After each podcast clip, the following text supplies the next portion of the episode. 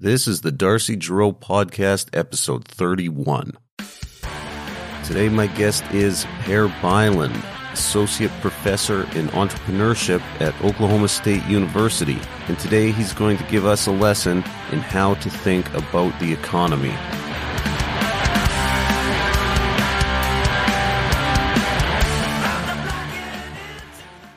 Per Bylund, welcome to the Darcy Drill podcast. How are things? Thanks for having me. Things are great. How are you? Yeah, good, good. Glad we could make this work. Um, you are in sunny Tulsa, Oklahoma today. I am. That's uh, what I call home nowadays.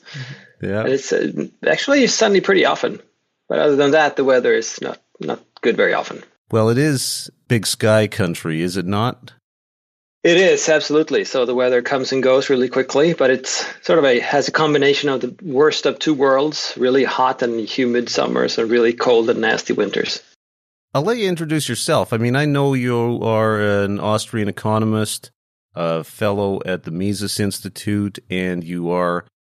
I'm not sure the name of the university that you work at, but you're. I believe you're in the business department there. Could you could you let the listeners know a little bit about yourself? Yeah, absolutely. So I'm Swedish, born and raised in Sweden, where I did my first, I spent the first three decades or so in Sweden. Uh, this is my, now I'm in, in academia, as mentioned. I'm, this is my probably third career on three continents.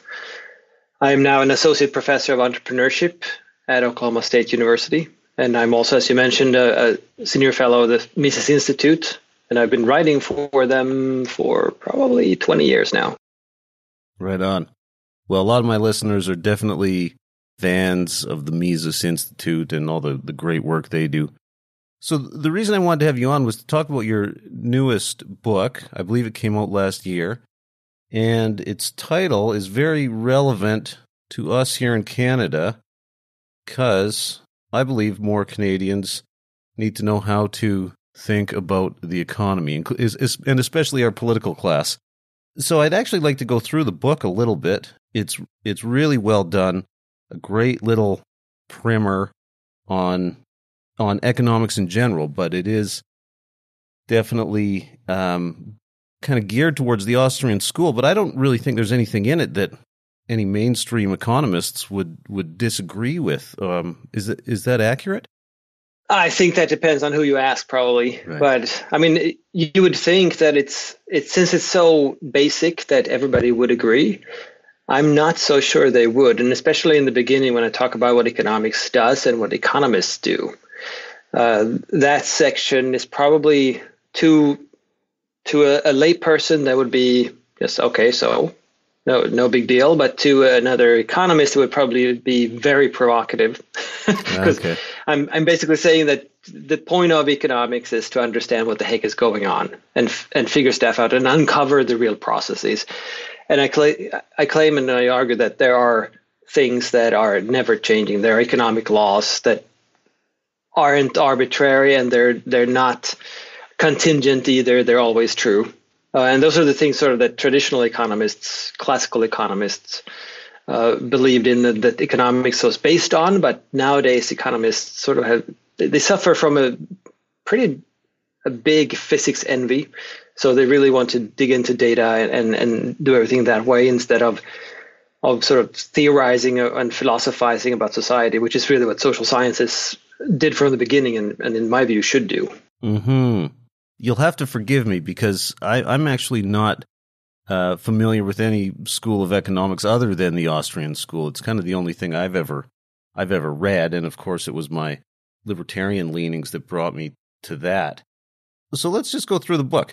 You you basically start the book off with a, a definition of what economics is, and I think, uh, like you said, definitely from the Austrian perspective, a lot of Canadians and a lot of our uh, policymakers probably have a different understanding of what uh, what an economy is. So uh, that one in particular, what? So explain what an economy is. Right. So there there are s- several ways you can explain it. I mean, I, I I have, I think, I think two or three different ways in, in the book. One is simply that it's all of our actions. It's all of us economizing, trying to figure out how to get as much as possible out of the little we have. And as much as possible is not really about stuff. It's not really about products. It's about getting as high standard of living as possible, uh, leading as good lives as possible. And of course, we, we only have a little bit of food, we only have a little bit of space, we only have a little bit of time. So we need to use it to the best of our abilities and, and in the best way that we ourselves see fit. So I mean that's that's one part of it. And the other then of course is is that if this is the case, then we really need to think about production. Because production is how we use the world in order to make it more useful to us that's how we can can take just virgin land, uh, which is not super useful always, uh, and make that very useful and very productive for us, so that we can say feed a lot of people, we can house a lot of people, we can travel to the moon and stuff like that. You can't really do that with just nature itself. So production is is the big problem. The issue is what do we produce? When do we produce it? How do we produce it? those sort of questions. And economic studies that. Mm-hmm. So with with, the, with of course the the goal is is is to maximize how how how people can get better lives on their own terms. Right. Yeah. Absolutely. So when we look at policymakers, you know, when they make statements about how they're going to fix the economy or they're going to manage the economy a certain way, uh, given the the way you just explained the economy, it seems almost a, a contradiction.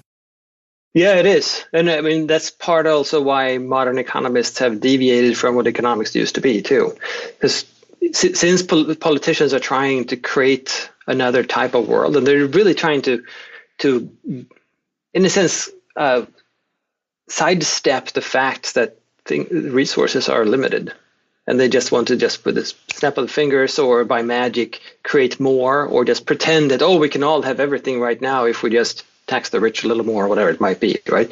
Yeah. With and it's, it's all about distribution and they think that or at least it seems like rhetorically they they give the impression that we already have enough or more than enough it's just that it's unequally distributed which is of course not not the case uh, if you go back in to the 1800s and, and, and even further back in time, economists talked about value creation and value distribution.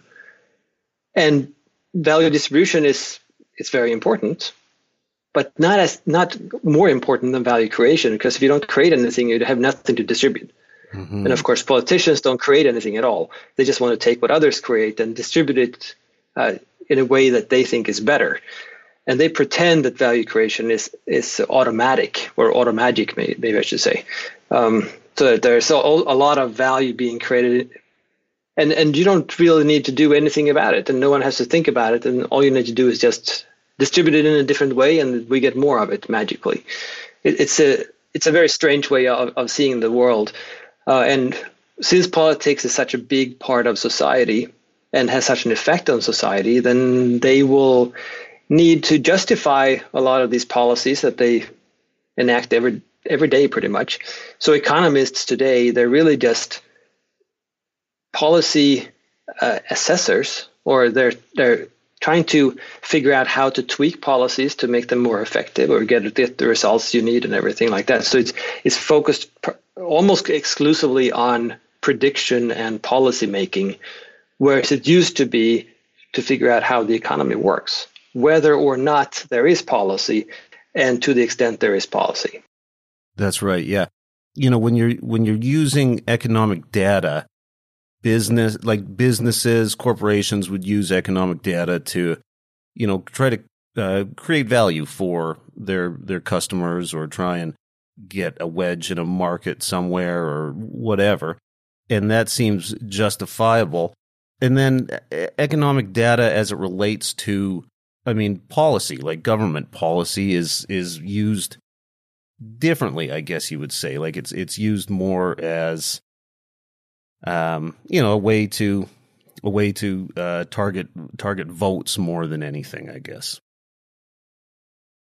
Yeah, I, I think there are plenty of things involved there, really, in, in what you mentioned there, because uh, part of it is that yeah, businesses use data, and they use data in order to minimize the chance of error and all we know as an, as an entrepreneurship professor, I'm a former entrepreneur, most entrepreneurs fail most of the time. So even though they're focusing on a very, very narrowly defined market segment with certain type of person only, they still can't make it right. And then politicians try to do it for everyone with one size fits all, and they think that works. and of course, you have that little little detail too that any entrepreneur or business, if they get it wrong, they suffer themselves because it's their money, right? So, so they they always have the fear of making a loss because that's going to su- make them suffer and their family suffer. Whereas politicians, they use other people's money, so if they if they don't get it right, it doesn't really matter. They just do it again, mm-hmm. or rather, as is usually the case, that produces an argument for them to do more because it obviously wasn't enough, right? So so if they fail, that's a reason for them to have even more power. So the incentives are completely opposite, really, for business and for government. Yeah, yeah, absolutely. Uh, that's why I wanted to have you on. You're capable of saying these things far better than myself. um, let me uh, let's jump ahead a bit into your the section on economic theory. The in particular, the the chapter called "Unpacking Human Action." Um, I think a lot of the listeners are familiar with Mises, and I don't know how many of them have read his treatise "Human Action." But again, but I guess I'd still like you know an overview. I can't. I never get enough of hearing about Mises's human action. So well, sure. I mean, that's also something that uh, that distinguishes the Austrians from other economists, because other economists they would use all kinds of assumptions and then they would look at the data, and they wouldn't have sort of one uh, consistent framework for studying the world. Whereas for Austrians, yeah, we have praxeology, and everything is derived from action defined as purposeful behavior, and from there we can drive a whole lot of truths. And and are the why do I call them truths? Well, simply because action is purposeful behavior. It can't be anything else. It always and necessarily is purposeful behavior. So whatever you logically derive from that necessarily has to be true too, unless of course you make make an error. Yes, sorry. Can you can you explain why uh, human action is purposeful behavior and can't be anything else? Well, sure, because action is is when we try to uh, effect a change in the world in order to make our, our situation better right and and if we would just act or or behave randomly then we wouldn't be able to attain any ends we wouldn't actually be aiming for anything at all and that's something that we can't really figure out what that means for us because we know every day we are making choices every day we are purposeful in a whole lot of things we do. We might not be purposeful in everything, but everything might not be in action either, right? But everything that causes a change in the world is part of or is an action in itself. So it's it's really inconceivable to us to figure out what it would be to be a human being without acting, because mm-hmm. that's what we all do, and we can we can through Mises talks about introspection, right? That we can just look inside ourselves and and see that well why did I do this and why what why am I doing this? Well, because I'm trying to achieve something. I'm trying to get get to get someplace, or I'm trying to create something, or there's there's something that I'm trying to attain, whatever it might be, right? And therefore, we can also assume, probably justifiably so, that other people are the same. That they're they're also acting in order to attain something.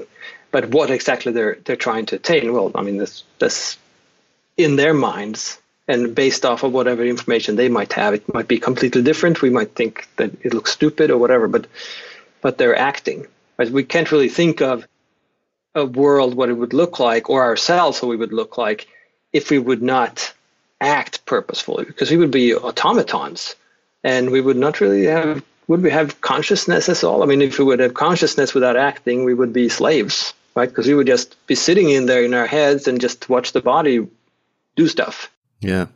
Yeah, for sure. Absolutely. The next section, section three, how to do economics. And I, I like this one too. You go through some, uh, the, like the price mechanism and, you know, the meaning of exchange and that sort of thing. So you could, could you tell us a little bit about that chapter?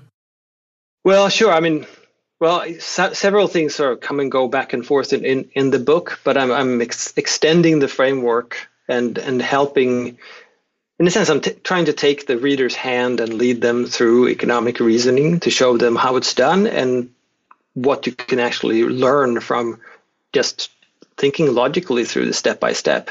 I don't know if I, I, mentioned to you, but but when I wrote the book, I was. I mean, it's, it's it's it's a good idea to have someone in mind when you're writing something, so that you know who the heck you're you're sort of targeting. Because mm-hmm. the level of language and and how long you might be and all of this depends on who is going to read it. And when writing this book, I I sort of had someone's grandma in mind. So you should be able to, and I make no promises, but the point was that you should be able to give this to your grandma, and grandma should be able to read it. So it's not, I mean, it's it's not a, a super big commitment to read it because it's so short, and, and it should be easy enough for her to read it and understand what is going on. Maybe not grasp everything, and maybe not be able to apply everything, but come out of reading the book with a much greater understanding for how the economy works. I mean that, that was the, the point of it. So so that's why it's it's it's very brief, it's very to the point. Mm-hmm. Uh, some some details might be missing here and there. I'm, I don't know. Some of the details might be even be wrong. Who knows? I, I haven't heard any yet, but I'm sure someone was going to find them.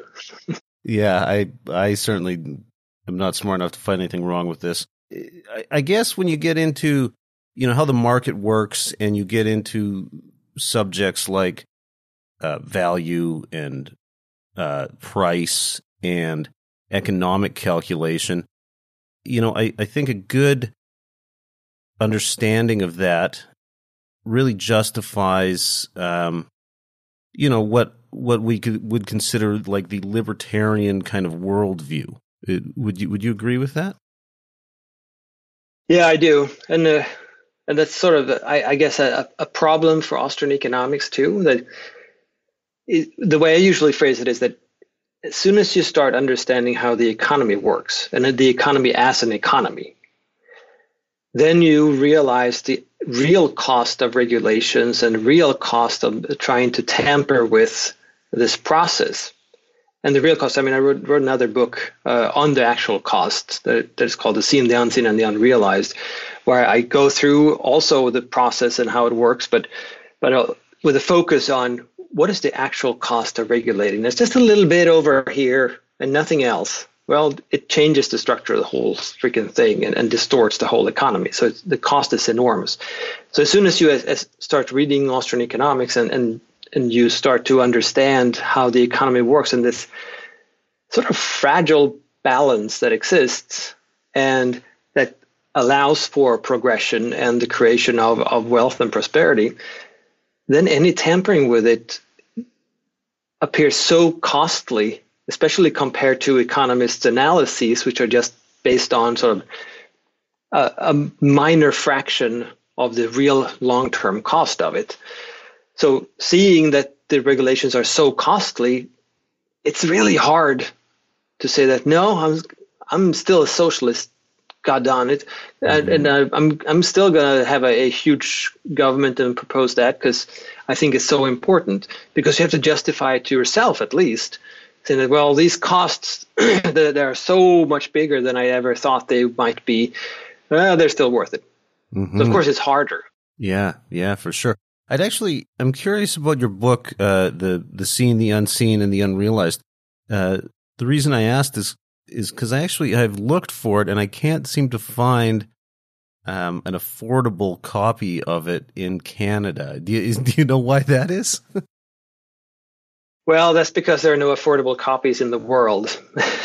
so it, it was published using an academic publisher, and and and their niche in the market is to publish um, low volume, and they make that up on higher price. So I think that. Oh well, I think I think you can get the paperback or, or ebook for like 45, 50 bucks, something like that. So it's it's not super cheap. It's not like this one, which you can get for five bucks. That's right. But uh, now, because in the in your your book, um, how to think about the economy, you do you, like the final section is on regulatory intervention, and it's broken down into the seen, the unseen, and the unrealized. can I assume that is uh, a condensed overview of of your larger academic book? Yeah, yeah, it definitely is. Yeah, right on. And it, uh, the the other book, I mean, it's it's much longer than this one. Mm-hmm. Uh, well, much longer. It's nor, like normal length.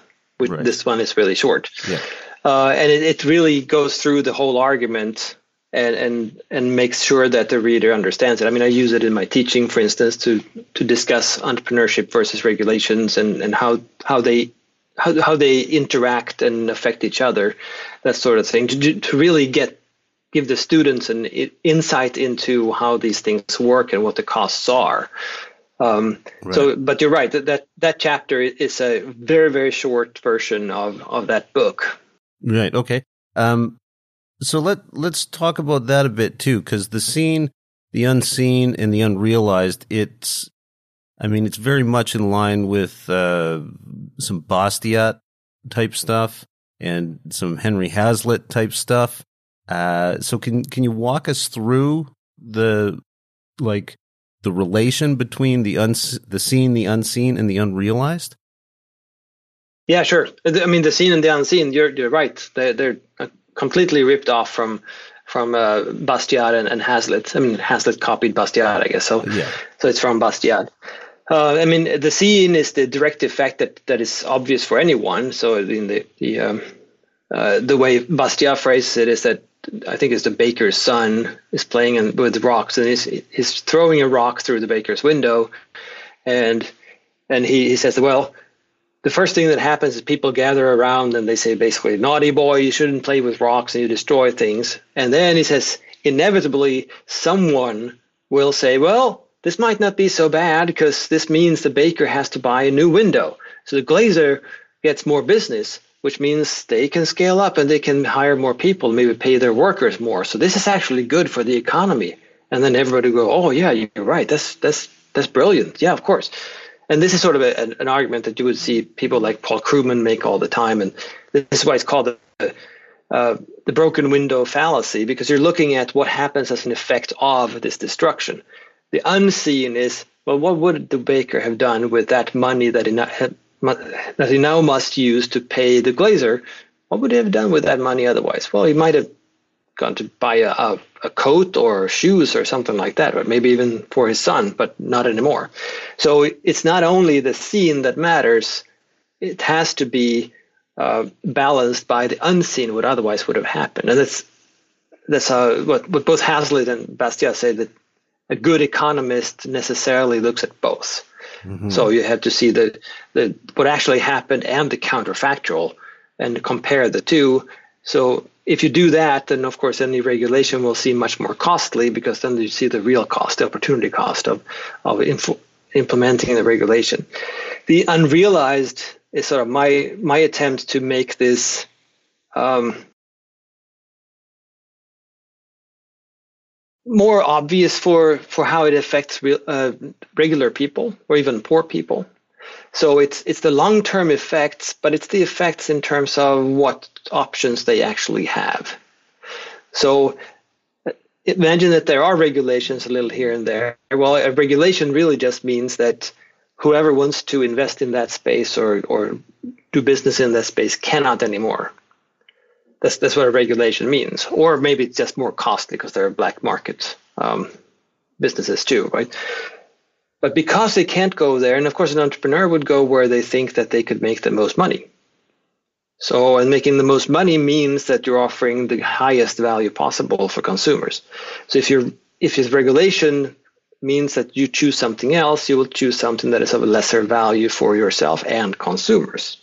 At least when you make the choice, right? So, in already there, we said, okay, so society obviously loses something, but and also since resources are scarce, these resources are now dedicated to a line of production that is going to produce less value than they otherwise would be. Mm-hmm. But it also means that whoever is on the receiving end, well, they get options that are of lower value too. So when you go when you go to the store and the regulations all over the place affecting entrepreneurs in, in say food production, you have all these all these products and you might think that you're rich because there's so many different products in the grocery store. Well, imagine how many more valuable options are not there because regulations forced all these entrepreneurs and food producers to not pursue the highest valued end. That's the unrealized. All those choices that we could have and probably would have made had it not been for regulations. And and the whole point then, of course, is to talk about how super costly, especially in the longer term and for the poor people, regulations are because they are, of course, affected most. Uh, you have a wonderful short section on monetary intervention, which is a big part of the Austrian school. And unfortunately, too many people, you know, here in Canada and all around the world still don't understand uh, how monetary intervention um, has an impact on their life. So, we, first of all, maybe give us a, in your words, a, a description of the boom bust cycle. Right, and that's that's probably the crown jewel uh, of Austrian economics because it's it sort of ties everything together. So making that section really short was really hard. Yeah, it, it, it builds builds off of everything else in Austrian economics, and I mean Austrian Austrian economists are known, at least if you ask themselves, um, for such things as heterogeneous capital, which is for most people an obvious thing that hey, look at that, a, a, a toothpick and a train is not the same thing. Yeah. Well, yeah, obvi- obviously. Yeah. Um, but most economists would, in their model, say, well, the toothpick is say five cents, and the train is I have no idea what a train is, but 50 million. So you have capital of 50 million and five cents, and then you can just uh, split that capital however you wish and maximize the output. Of course, if you know that it's a toothpick and a train, you can't really do that. So a, a big part of Austrian economics is to figure out these these complexities in the economy because capital is actually specific things and not just the dollar amount. And that makes it really hard when when reinvesting, say, say there there are a lot of investments happening in, in producing housing or something like that, then you will dedicate a lot of productive capital, a lot of production factors, both personnel people will be educated and they will be trained in certain things for producing housing. You will use a lot of wood and concrete and trucks and whatever else for this line of business. If that is not really directed towards consumer uh, consumers, what they want and what they are expected to demand, then it's going to be really hard to take those houses apart and use those resources elsewhere. So it's going to take time. It's going to be very costly. You have to re-educate people and all this stuff, right? So it's it's this much much harder than it looks like in, in a mathematical formula in any other school of economic thought, right? So the problem then in, in the Austrian business cycle theory is that well, we don't we look at the business cycle to begin with and not just the bust and and most others they would would say, well, why was there a bust? And Austrians don't say why is there a bust. Austrians say, well, why was there a cycle? Why was there an unsustainable boom that led to a bust and needed to uh, end up in a bust? Right? What was it that, that made this boom unsustainable to begin with? Right? That's the real question. And and there we have that. Well, it's it's the expansion of credit. So if government or the banking system create a whole lot of more money uh, and make that available f- through loans, what that usually means is that the interest rate drops because there's so much so much money available. So banks compete with each other, and how do they compete? Well, they lower the interest rate. Uh, or the, the central bank lowers the interest rate for everyone so that more invests and so forth. Well, that means that a lot of entrepreneurs who didn't choose to start businesses be- because they didn't expect to make enough money. They now can get a loan much, much cheaper. So they go, well, I can start a business. I'm going to start a business and, and produce this.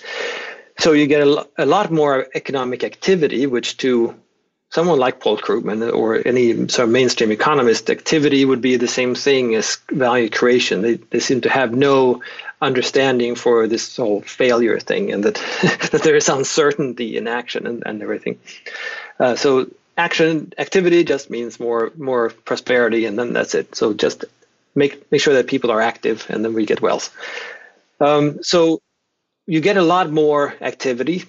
This is activity that is really uh, a result of this extra credit. It's not really a result of consumers wanting them to produce more stuff because there is not more uh, production factors available.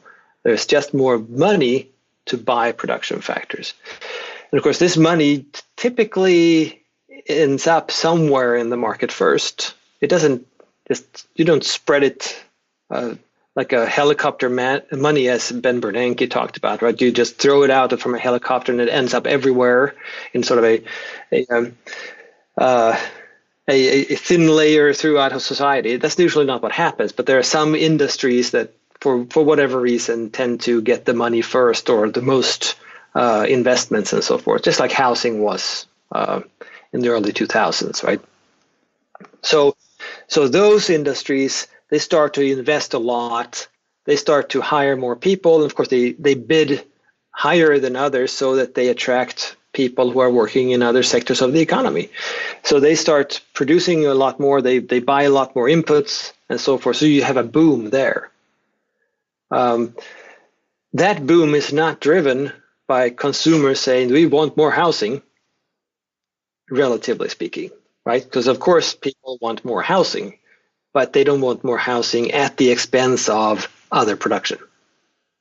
So so here, here we have the seen and the unseen again, right? That that maybe they want they, they want more housing, but they would rather have more food or more roads or whatever. But now they get more housing, but not the food and not the roads. So this is a distortion, of course, of the economy. And you get this boom. These uh, businesses start making a lot of money because they're selling uh, to other businesses, and, and nothing is really done yet. And they're using a lot of uh, materials. And of course, since they're paying people more than their, their previous employers did, uh, these people can consume more. So this typically means that there are more businesses bidding for resources, and at the same time, there are consumers trying to buy more stuff at the very same time. So in a sense, you're you're investing a lot of the capital in terms of resources, and you're consuming the capital at the same time. Both are more than before, which of course is an impossibility because you don't have more resources just because we have more dollars. So, so that that, sounds sustainable. That can't really it can't you can't finish those production uh, processes, right? So eventually, since you are consuming and investing the same capital, eventually you're going to end up with a lot of businesses finding that they can't finish the projects. Uh, that prices go up so much because there are so so many bidding for the same resources uh, that they can't afford to finish their projects. So they go under. They bring and therefore they they pull others with them uh, too. Their suppliers may, might be unpaid, right? Their employees become unemployed and so forth, and that causes the bust. Mm-hmm. And yeah. then and then of course since since all these resources are invested in the wrong things at, at least for consumers they would rather have in this case the, the food and the roads then the prices of these products that are uh, that are to the extent that they are finished they will plummet which of course push a lot of more businesses out of business because now they can't cover their costs anymore yeah. Uh, and then yeah. you have an all out recession this is another area where um, certain schools of thought on economics and the Austrian school diverge because Austrians tend to see the boom period as as a problem, and that's why many Austrian thinkers have been able to predict, you know, things like the crash in 2008 and other things like that because they know that eventually you have to pay the piper and and viewing the because it, uh, it is a correction. So it is a, a really you got to look at the recession in a in a more positive light in some ways. And then that is where the austrian school diverges from other schools of thought on economics. Is that correct? Yeah yeah it is. So like i started out saying most schools of thought they tend to focus only on the bust Mm-hmm. And it, in a sense, it makes sense because yeah, the bust hurts. Yeah. A lot of people get unemployed, uh, and and there's just it's terrible, especially the longer it is. I mean, if we get into a depression, then people are going to starve, and there's everything is just going down the tubes. So of course you, you want to avoid that. The the issue though is that they don't recognize what it is. They think, and very often they assume that, well, I mean, basically based off of Marx or whatever, that this is an internal or in, inherent contradiction of capitalism. So it just repeatedly uh, grows beyond its limits and then it crashes, and that's that's just how the market works. There's like no basis whatsoever for that, right? Austrians would say rather that well, because we created this stupid, unsustainable boom, we will have a crash, and we, of course, we we can as Keynesians um, uh, recommend have another boom on top of the other boom when it starts crashing. We just build another bubble, and then we continue to push push uh, the problem in front of us. Uh, the problem is that these are investments in real resources that are in the wrong place compared to what consumers want. So yeah, you can push it a little bit, but you're only going to make the problem worse, and the problem is still there. You can't avoid the crash altogether. So for Austrians, the, the recession is really a correction.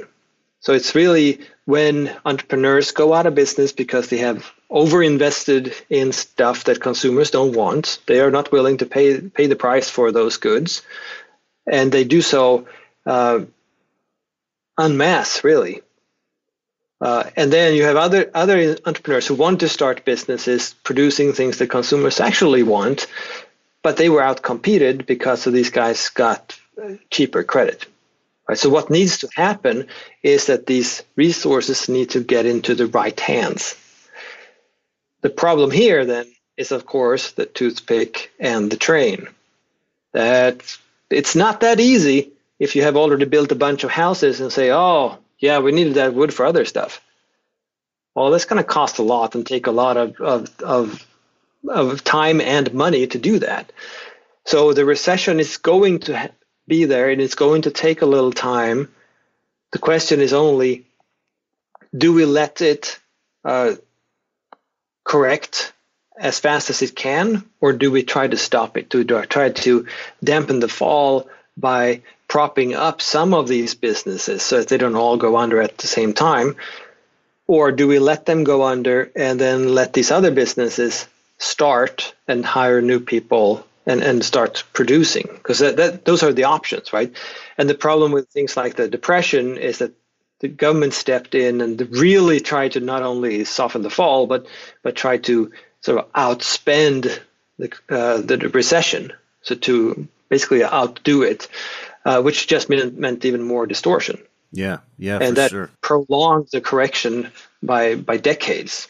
Yeah. Um. So you mentioned uh you mentioned Keynes. Now, uh, Keynes gets a hard time in uh free market uh circles, especially the Austrians. But I I from my limited knowledge, and and I I'm asking you this genuinely.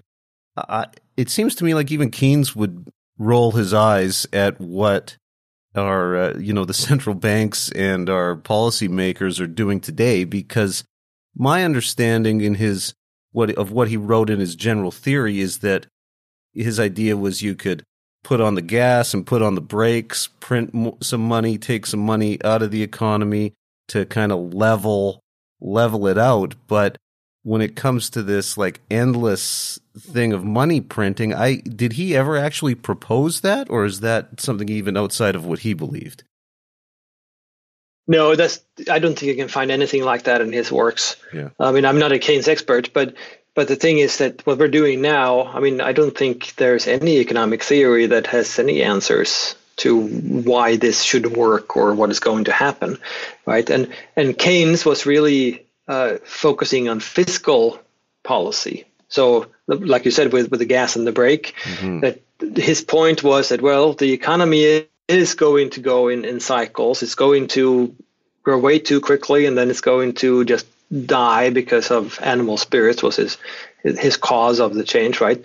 Not not very scientific, um, but to him, then the, the solution was for the government to step in. So the government should tax extra when, when you're uh, when you're having a boom, just to make sure that it doesn't overheat. That's one of those Keynesian sort of terms. And then when when the inevitable bust happens, you should the government should step in and invest that money to sort of help the economy get going again, uh, so get the wheels turning and well, you know all this stuff that politicians use all these terms. Yeah. Um, yeah. But he didn't really talk about monetary theory. Monetary theory is the monetarists with uh, Milton Friedman and right. those guys. They, they, talked about how how it should be a, a, matter of the central bank and printing money and and so forth. Uh, and, and fiscal policy, I, I think they, they saw it as, as not as effective as as fiscal policy. And of course now the, the problem now is that well we have those two schools and well fiscal policy i'm not sure anybody cares about that anymore but that, yeah. that that doesn't seem to work. And monetary policy also doesn't work. Yeah. So nobody really knows what is going on.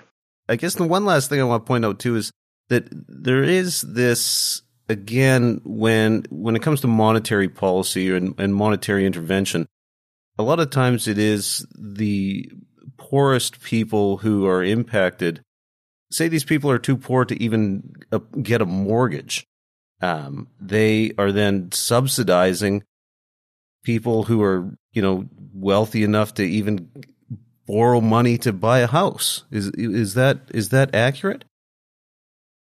Well, I mean, in the sense that they are pushed out of the market, right? So, so there's less demand for all kinds of things because they're out of it. And being poor, what that means is that you're already you already have very small margins. Mm-hmm. So you're already going to the grocery store, and it's not like you're just picking whatever you feel like that day. Yeah. Right. Because no, you're looking at what is on sale and what can you afford, and then you pick and choose the better one, uh, and then try to minimize the expense. Right. That's that's what it means to be poor. Uh, whereas the rich, they're not as price sensitive, price sensitive at all. So if money loses purchasing power by 10% a year or whatever, as it is now, then, well, that means that those margins that poor and, then middle class people might have had are gone. Mm-hmm. But for the rich people, that doesn't mean that they're gone. And rich people can also defend themselves in a very different way because to them, if since they already have so much funds, relatively speaking, it's much cheaper for them to hire an expert to help them find financial instruments to, to protect them from these things. But if you are poor middle class, I mean, say you're saving, I don't know, $500 a month because in a college fund or something like that, you can't take out of those $500 to hire a person to look over your finances that's that's going to eat up all your savings right but if you're a rich person and and and you you have capital of 10 million dollars and then you have another you make another million every year or whatever in your in your job because you're I don't know, you're on the board for a Ukrainian nuclear power plant or something. right? And and you're making all this money, it, it doesn't really matter. You you can afford to hire your own expert pretty much to invest your funds right? And then, of course, you have regulations uh, that that make things even worse. I mean, here in the U.S., we, we have this thing where the government does not allow you to invest in certain things unless you are what the heck do they call it? Um, as, you need to be uh, approved as an investor, which means that you need a, I think it's an annual salary of two hundred fifty thousand dollars or a certain number of million in cash and then you can invest in such things as private equity and buy businesses and things like that. But if you're middle class or poor you're not even allowed by the government. So the government is really screwing you over but you never you never even notice that of course. So so it's really the rich i mean they to them it's no big deal and they can defend themselves. To the poor and the middle class it's a huge deal and they can't defend themselves. Sure but I guess my question my question is really like when it comes to debt and the lowering of interest rates with monetary policy that that leads to inflation. I mean, the the very poor pay inflation just like anyone else, but there is a much larger uh, portion of the population that benefits in some extent to lower interest rates. So, so to me, it occurs kind of like a, a, a subsidy in a way. Like it seems like the poorer people are who can't even afford, you know, to be approved for a credit card or a mortgage or anything like that are still bearing the brunt. And somebody who can get a mortgage or has, you know, utilize their credit at least is then benefiting from lower interest rates. Yeah, absolutely. I mean, it, inflation is is really a redistribution of of wealth from those who who uh, lend money to those who borrow money. Yeah. So I mean, if, if you can afford, and if you have the, if you have enough money, you can go to the bank and borrow more, right? If you don't have money, you can't borrow money. It's that simple. Unless you well, for usury interest rates, you could probably get like a payday loan or or or maybe a credit card with outrageous interest rates. But to get an affordable one, you already need funds and you need investments and that, that sort of thing. But if you're poor, I mean, then then you don't have those those funds and you don't have those opportunities. If you're rich, you have those opportunities, and then a lower interest rate. That oh well, that that means that oh, maybe you should invest in this thing. Maybe you should buy this third yacht uh, because now you can borrow the money at a very low rate and and then it's going to be covered because you're investing in different countries anyway and you have a couple of million dollars in Hong Kong and another couple of million here and and whatnot else right so you, so you can you can make sure that your your in, investor professionals uh, make more money for you than uh, that it will cover the the cost of that loan right? And of course, there are opportunities out there too, but you, you can't, if you're poor, you can't, you don't know about the opportunity usually. But even if you did, you can't really get the loan either because no no bank is going to trust that you can pay it back. Mm-hmm. Yeah, for sure. Uh, you know, everything we've talked about leads into this idea of uh, the free market and entrepreneurship. I mean, you've mentioned it many times where uh, somebody can come in and utilize resources in a different way and and supply something of value to people. Um, you've done a lot of great writing on on entrepreneurship, and I think specifically from uh, kind of an Austrian standpoint. Uh, can you tell us kind of the the some of the stuff you've done on on entrepreneurial theory?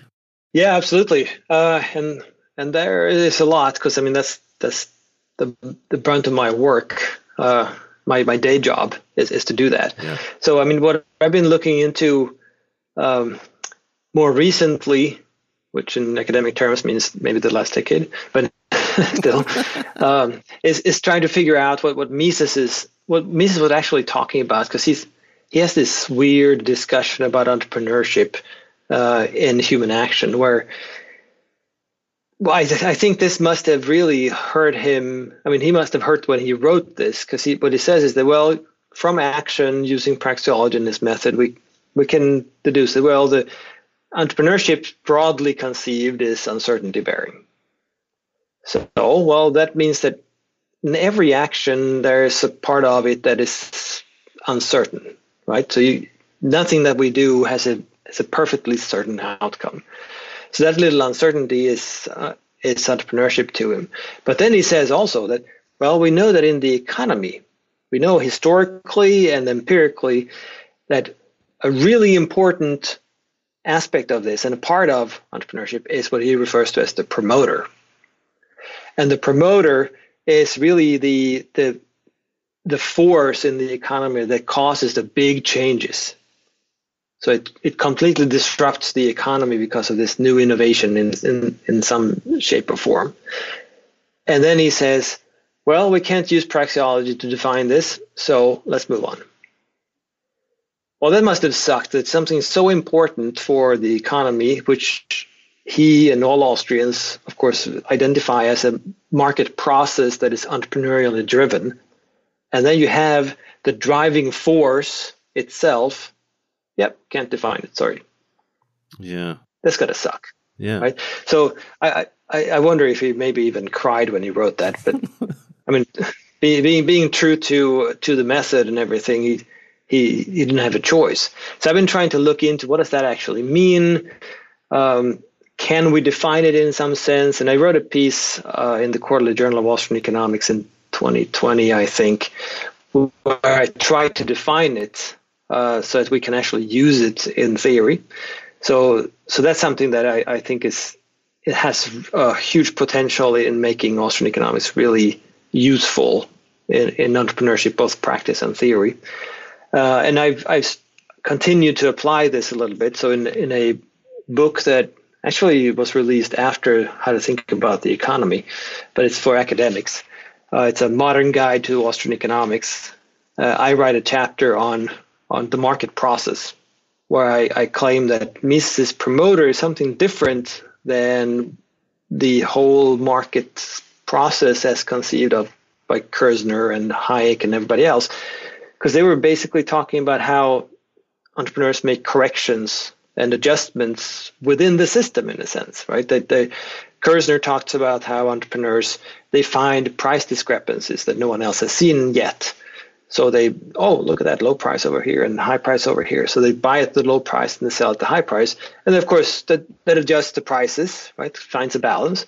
Uh, so it's equilibrating. And I mean, that's an important function. Hayek is sort of talking about the same thing. Uh, and Mises throws in the promoter who is really disrupting things. So it's more like uh, Henry Ford starting his first uh, manufacturing plant uh, and completely changes things. I mean, no one really was in, in the business of of a, of a producing buggy whips or horse and carriage after that because suddenly cars were affordable and people started buying cars right? So that was a new industry that happened and it changed everything right? Because suddenly you didn't need stables along the roads. Instead you needed gas stations. Um, and you need a different type of infrastructure. So it, all society completely changed right um, so those sort of things are that's really covered by Kirzner and, and Hayek and, and, the other Austrians.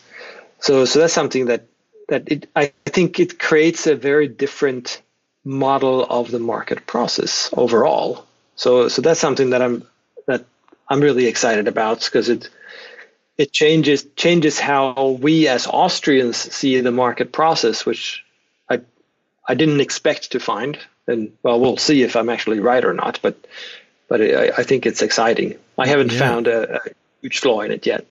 Yeah, well, and and that's interesting, especially with uh, Kirzner, because I mean, I, I, I am not that familiar with Kirzner to be honest, but uh, entrepreneurship is what he's most well known for. Is that not correct? Yeah, it is. I mean, that's uh, that's really his legacy, and he's yeah. written several books on it and a lot of articles. And he is um, uh, one of the really big influences in entrepreneurship, the discipline, mm-hmm. because of that. Now, so do you see flaws in what Kirzner has written, or is there just a, a portion of it that is is missing somehow? Well, that's the thing. That's what I argue in the book chapter uh, that I just mentioned. That if you take Kirzner's model, well, you would have adjustments, you would have a dynamic marketplace and so forth, but it would all happen sort of within its own boundaries. It could be growing slowly too, but there would be no big shifts back and forth or sudden shifts, right?